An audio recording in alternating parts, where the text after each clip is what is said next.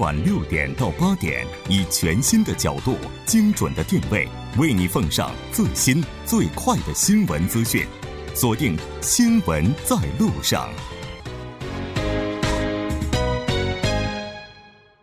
好了，欢迎回来，了解最新热点焦点。锁定调频一零点三，《新闻在路上》。稍后是广告时间，广告过后马上回来。好的，欢迎回来，马上为您带来今天新闻放大镜的第二部分，继续和时事评论家徐明季老师以及来自首尔科学综合研究生院工商管理 MBA 黄飞教授一起的来讨论韩国低出生率这一话题。当然，节目也期待您的参与，您可以发送短信到井号幺零幺三，通信费用每条为五十韩元。另外，您也可以在 YouTube 上搜索 TBS EFM，在收听 Live Streaming 的同时点击对话窗参与互动。那刚才提到了说这个韩国这个政策哈，似乎是没切到点儿上。这个虽然说是推出来了，但现在效果呢不但不明显，反而是这有一种急转直下的感觉哈。那如果说政策赶不上韩国社会变化的话，那具体来看的话，这个一可能会有哪些点呢？嗯。就是我们可以说一句话，就是计划赶不上变化哈，计划赶不上房价哈，就是感觉，就是这种感觉，就是你你要你要结婚生子哈，但是你之前要先找到工作哈，然后这个工作稳定了以后结婚生子，哎要要有房子住哈，这个所以这一系列的问题哈，所以为什么现在有三无这个还有五无这种什么三抛五抛这种这种说法哈，这个应该不是最近的事儿，我觉得这个应该是零二年就刚才徐。教授提到的，就是这个人口已经开始往下走的时候，就是因为这个人口的减少哈，也就是说能干活的人减少了，那肯定就是一个人要干两三个人的事情，那肯定这个经济就不会很好。然后大家都加班加点，那就肯定没有时间去生孩子，没有时间去养孩子，所以这是一个连锁的反应，我觉得。然后我我觉得好像这个韩国，我待了这么十几年，感觉他们一直在在在弄这个不动这个不动产，在弄房子的问题，但实际上房子的问题也没有搞很好，因为有要有房子，需要房子的人并没有房子住，而且还整天都在搬家，要租房，然后房价又很高，所以这些很多对很多的这种问题哈，其实都会影。影响到一个女性要生孩子的这个意意愿，这个意这个意愿哈，就我们说，尤其是现在看到一些当妈的，你说当妈的有没有人愿意哈去劝未婚女性，你赶紧结婚，赶紧生孩子？现在基本上都不会劝，都说哎呀，你再享受几年吧，这个单身生活我现在看着好羡慕，都是这这种话，所以。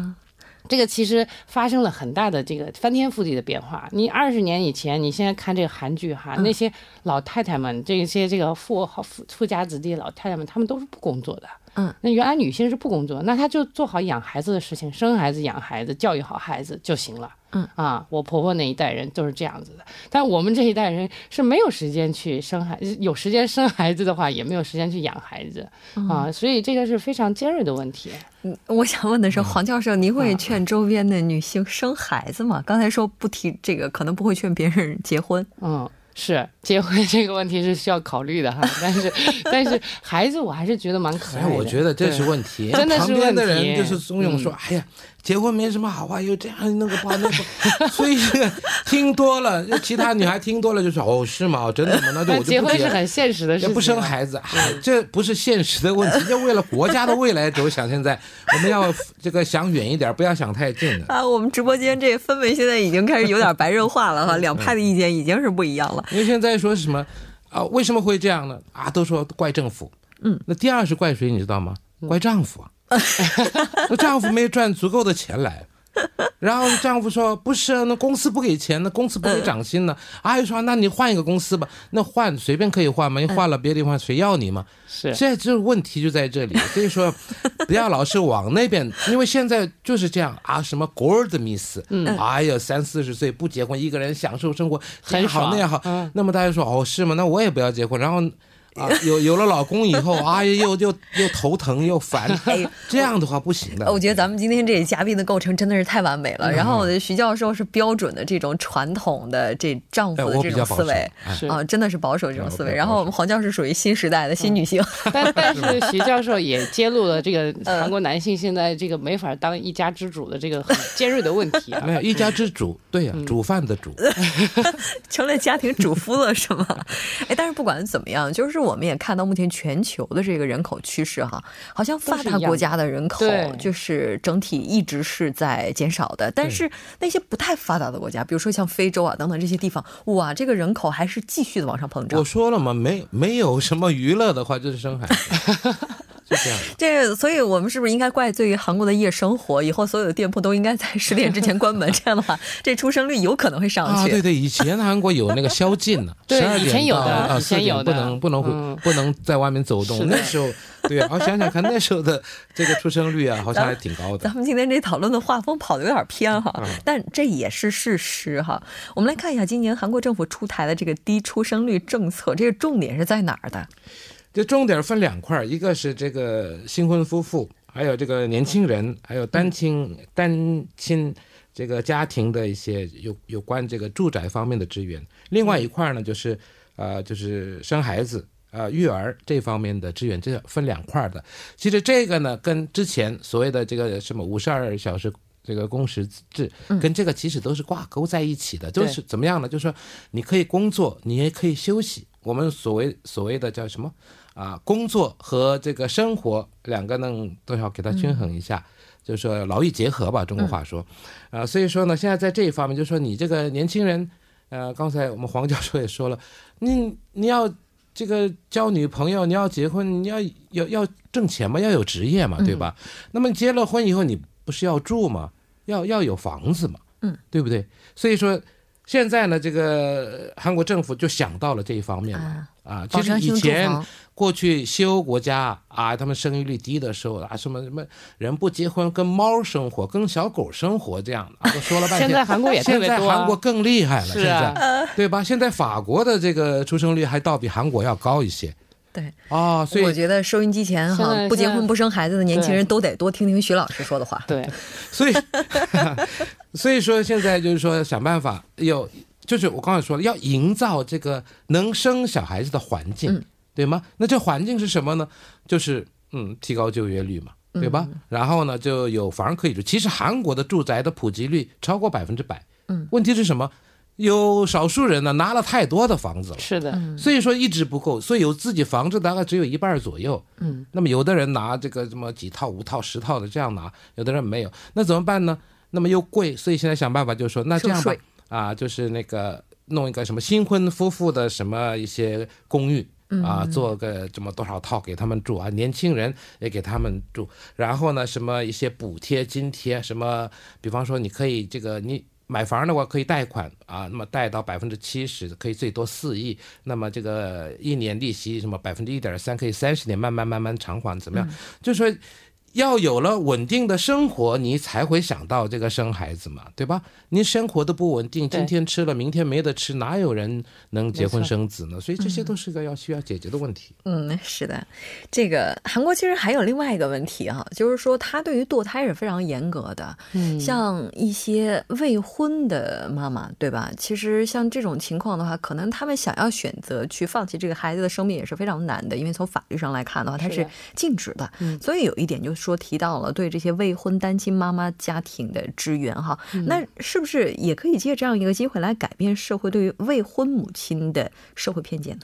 我觉得这一点是特别特别必要的，而且就是在诸多的一些这个评论，这个我听了很多的这种人口政策的时候呢，你都会觉得说，韩国如果说哈这个没有 open mind 的话，那这个这个一直要靠这个以结婚来生孩子的这条路的话，那他人口政策是解决不了的。就是现在要呃千方百计的，就是孩子就是第一位的，就是不管是从从这个呃比如说这个多文化家庭的这些孩子也好，还是这些单亲妈妈。未婚妈妈的这些孩子也好，你首先就像徐老师说的，你得给他一个安定的一个生活环境，然后他能养孩子。那我们我们结婚的夫妻两个人养一个孩子都很困难了，就不要说这些这些未婚的，还有单亲的，就是这种一个妈妈去养一个孩子，甚至两个孩子的这种情况，这个是需要这个全社会需要去共同关注的事情。但是我觉得，比如说像这种啊细小的方面哈，就像地铁里头出现。这种孕孕妇座哈，或者说这也是从最近几年才有的。之前是根本就看不到的。所以就是整个这个社会好像就是韩国一直都属于男性为主的社会，然后现在这个女性开始出门工作了，然后还要肩负家庭了，好像男生呢也要去这个一起来分担很多事情了。所以因为经济不好嘛，但是现在还是对这些单亲，你说单亲妈妈或者是这些未婚妈妈，到底是有谁去能帮忙呢？那肯定是叫政府要出面，但是政府呢又不能只给钱，也也需要去解决整个的大环境的问题，需要解决这些啊所有的这些国民的一些认识的问题。嗯，是的。那韩国就是有儒教思想比较，嗯，所以说呢，你如果说你没结婚，你有了孩子的话，就别人就是以奇异的奇啊眼光很异样啊，对对对，所以还有呢，偏见啊，有偏见对他们，还有呢，就像韩国。所以说，韩国现在这种所谓的未婚的这女性呢，生下的孩子呢，就不到百分之二。嗯，因为这受人指指点点。那后来我查了一下，说是什么这个欧洲国家，像 OECD 国家，他们平均都在百分之四十，像法国就百分之五十多，听说。嗯，那就是不结婚，非啊，对对对对，不要结婚，但是有有有生孩子。那么这样的话呢，你要。一视同仁嘛，不要给他们一些差别，我觉得这也是很重要的啊。嗯，是的，这现在在欧洲就有一个词叫“拿铁爸爸”，就是男性拥有产假就去照顾孩子哈。我们看到在韩国这一次政策当中，把这个男性的陪产假也是延长了。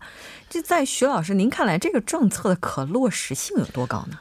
这个其实是很好的制度哦，对，其实这个欧洲国家也是实行这样的制度，对吗？然后呢，这个所所谓的这个带薪的，他给你工资的，对吧？然后政府也有补偿，是对啊，不错。可是能休的人有多少？这个是问题。嗯，除了那种公共机构或者是大企业的话，说不定还可以。你中小企业，你说，哎呀，我太太生孩子了，我要这个产假要要休息什么十个月、八个月、一年。那这个公司说，那你干脆永远休息吧，就这样啊。你这个所以问题的，这制度上是是这样，但是呢，每个企业的环境也不一样，所以你也不好说。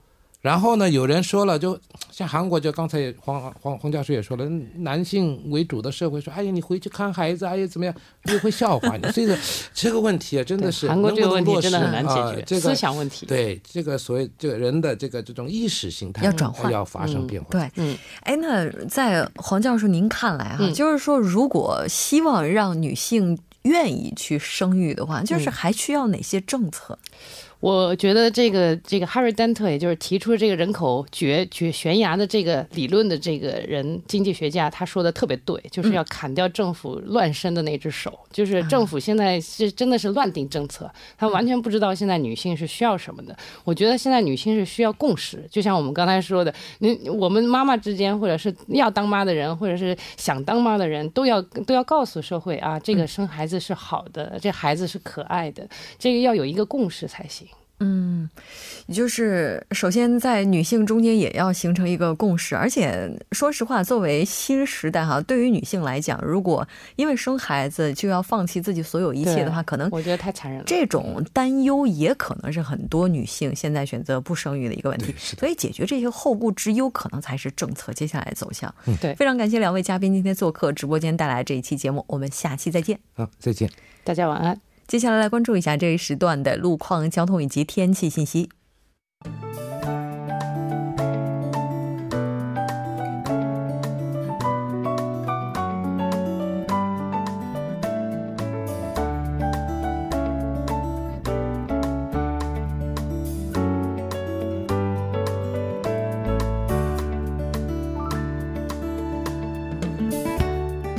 晚间七点四十四分，依然是由程琛为大家带来这一时段的路况及天气信息。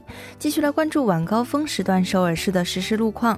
第一条消息来自东部干线公路义政府方向君子桥至长安桥这一路段，目前呢在该路段的一车道上出现了故障车辆，还望途经的车主们保持安全车距，小心驾驶。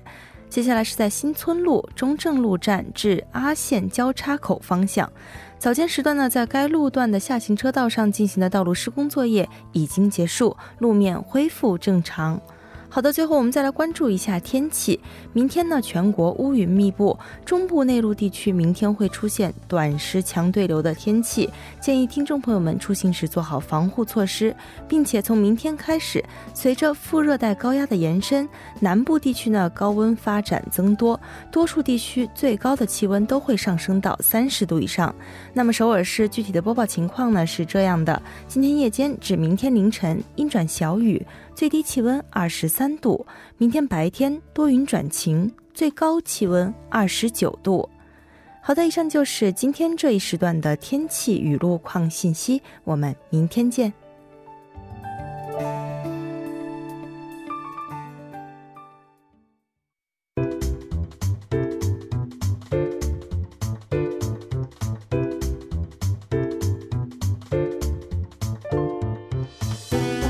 纵观历史横看新闻，解读新闻中的历史。接下来马上请出栏目嘉宾，来自优松大学的外籍教授苏杭。苏教授，你好。主持人好。很高兴和您一起来了解今天新闻中的历史。来看一下今天七月十号在历史上有着怎样的事件？啊，我们今天把目光投向中国啊。一九七五年的七月十号啊，根据报道，在陕西省临潼县秦始皇陵东侧发现了一处规模巨大的秦代陶俑坑。这个就是秦始皇兵马俑。嗯，那么秦始皇兵马俑的发掘呢，是中国考古事业的重大发现之一，被誉为这个世界第八大奇迹。嗯，其实，在中国历史上，凡是和秦始皇有关的人或者是事，一直到今天，仍然有很多的谜团没有被解开。哈，刚才苏教授提到说，他是被誉为世界第八大奇迹。那中国官方也是将兵马俑出境展出呢，作为对外交流的一种方式。在今年年初的时候，可能很多朋友都有印象，有这样一条新闻，说是兵马俑在美国展出的时候被折断了大拇指。对，这是二。二零一七年十二月二十一号啊，圣诞节之前啊，这样一个晚上，当时美国的一名这个二十四岁男子，他叫做罗哈纳啊，在参加费城富兰克林博物馆时呢，偷偷溜进了关闭的展厅，从向这个中国租借来的兵马俑身上呢折断了，并盗走了一枚大拇指，而馆方呢，直到二十天之后啊，才发现这个手指被盗。之后呢，FBI 介入啊，被盗手指这个归还博物馆。那么这个罗哈娜呢，被起诉的罪名包括从博物馆盗取重要艺术品并藏匿以及跨州运输。那么经评估呢，被损被损坏的兵马俑价值这个高达四百五十万美元。嗯，是的。其实提到兵马俑的话，可能中国朋友是完全不陌生的，因为我们从小可能就会听，并且在历史课本上也都会学到哈。那对于韩国朋友来讲，也许还是比较陌生的，能为大家介绍一下吗？啊，那么兵马俑呢，其实就是我们的在中国古代呢实行这个人殉啊，就是人死以后呢，用这个回人活人陪葬的方式来祭祀死者啊。那么俑的本意呢就是人殉，在周代以前呢，祭祀杀人是很普遍的。后来出于这个早期的人道主义的这个和蓄养人力的观念呢，不再用活人陪葬啊，改用这个陶制或木制以及这个石制啊的人俑方式来祭祀。那么兵马俑呢，就是古代墓葬雕塑的这样一个类别，是制成兵马还有战车啊士兵的形状来殉葬。呃，这个所以后来呢，俑便成为了这个墓葬中陶塑石塑人像的专有名词。嗯，那么在中国俑的考古发现中呢，东周墓中出现的就是开始增多。那么到了秦汉以至隋唐比较盛行，在北宋以后呢，是逐渐衰落了。那么但是仍然是沿用到元明清时期啊，最具有历史文化价值魅力的就属这个秦始皇兵马俑。是的，它已经成为一个专有的名词了。对，那经过两千多年历史变迁的兵马俑，哈，它的发现其实也是非常特别的、很意外的。嗯，那么上个世纪七十年代呢，这个陕西啊下河村的几个农民在打井的时候，挖到了四五米深处的时候呢，发现了一些陶俑的残片。不久呢，又挖出了大量的这个俑头、俑手，还有这个俑腿，以及三个弩机啊，还有大量的这个青铜簇石啊。但是呢，很多长时间呢，这个这些东西呢是被农民认为这个废品啊，要么就摔碎了，或者就是呃作价卖到了废品收购站。呃，在一个多月以后呢，这个当地文化馆的馆员呢赵康民啊，他发现了这些废品啊，于是呢马上就是收集啊，并且呢进行修复，于是这个震惊世界的兵马俑就出现了。嗯，是的。这个兵马俑在当时还是引发了几名陕西农民兵马俑发现权之争。对，那么二零零三年年底啊，当时发现这个秦俑的农民之一啊，叫做杨新满，他代表这个九名发现秦俑的当时农民啊，联名向秦始皇兵马俑博物馆递交了一份关于秦兵马俑发现人资格认定的申请报告。要求颁发证书啊，确认包括他在内的这些人呢，对秦兵马俑有发现权。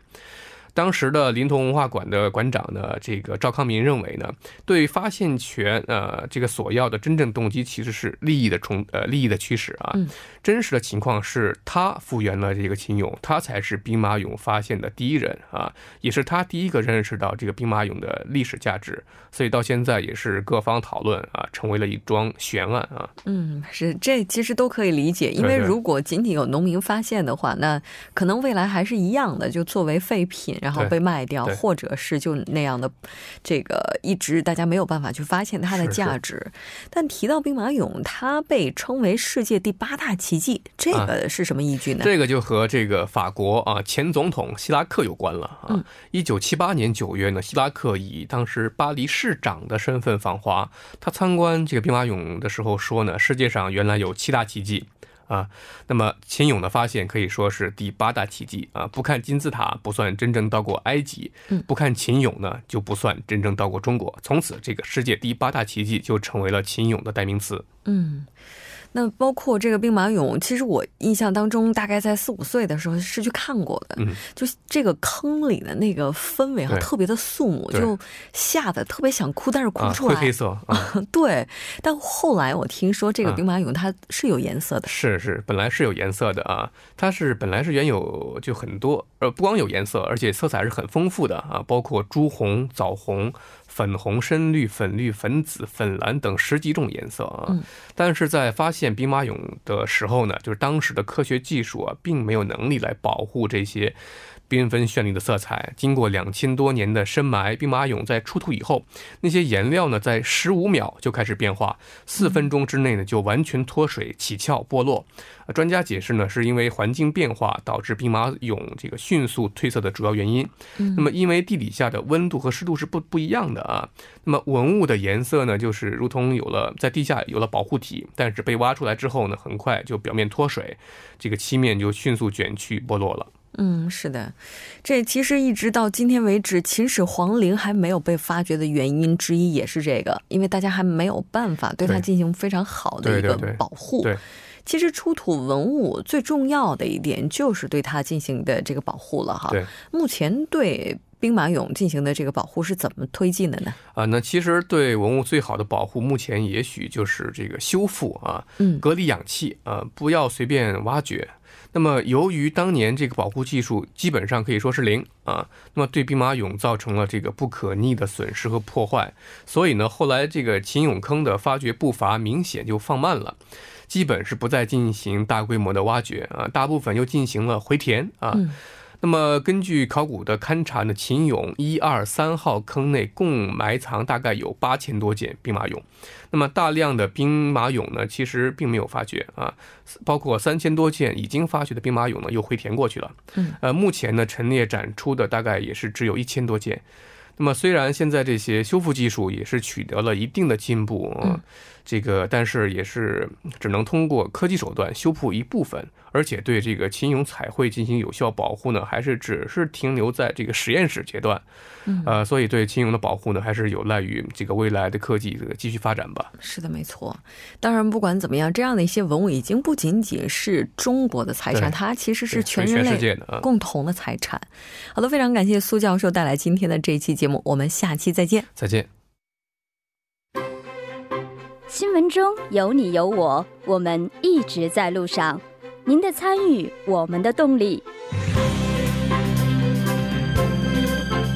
参与我们的节目，您可以通过手机短信的方式发送短信至井号一零一三，每条短信会收取五十韩元的通信费用。您也可以登录我们的官网三 w 点 tbs 点 c o 点 kr 收听更多广播回放。